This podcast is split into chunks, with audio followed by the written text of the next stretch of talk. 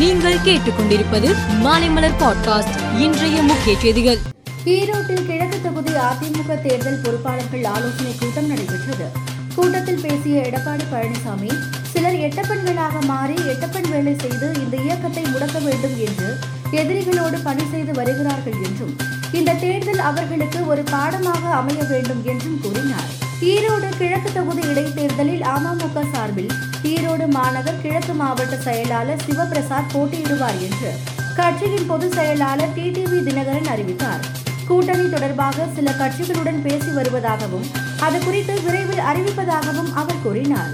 ஈரோடு கிழக்கு தொகுதி இடைத்தேர்தலில் காங்கிரசுக்கு கமல்ஹாசனின் ஆதரவு குழப்பத்தை தான் தரும் என பாரதிய ஜனதா தேசிய செயற்குழு உறுப்பினர் எஸ் ராஜா தெரிவித்தார். காங்கிரஸ் தலைவர் ராகுல் காந்தியின் பாத யாத்திரை ஜம்மு காஷ்மீரில் நடைபெறுகிறது.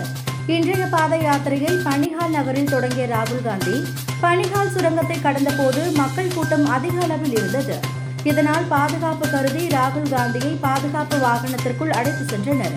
இதையடுத்து பாதுகாப்பு குறைபாடு இருப்பதாக கூறி இன்றைய யாத்திரை ரத்து செய்யப்பட்டது. பொதுத் தேர்வு மாணவர்களுடன் பிரதமர் மோடி இன்று கலந்துரையாடி அவர்களுக்கு அறிவுரைகளை வழங்கினார். எதிர்க்கட்சிகளின் விமர்சனங்கள் குறித்து மாணவர் ஒருவர் கேட்டதற்கு நகைச்சுவையாகவும் சுவாரஸ்யமாகவும் பதிலளித்தார் பிரதமர் மோடி.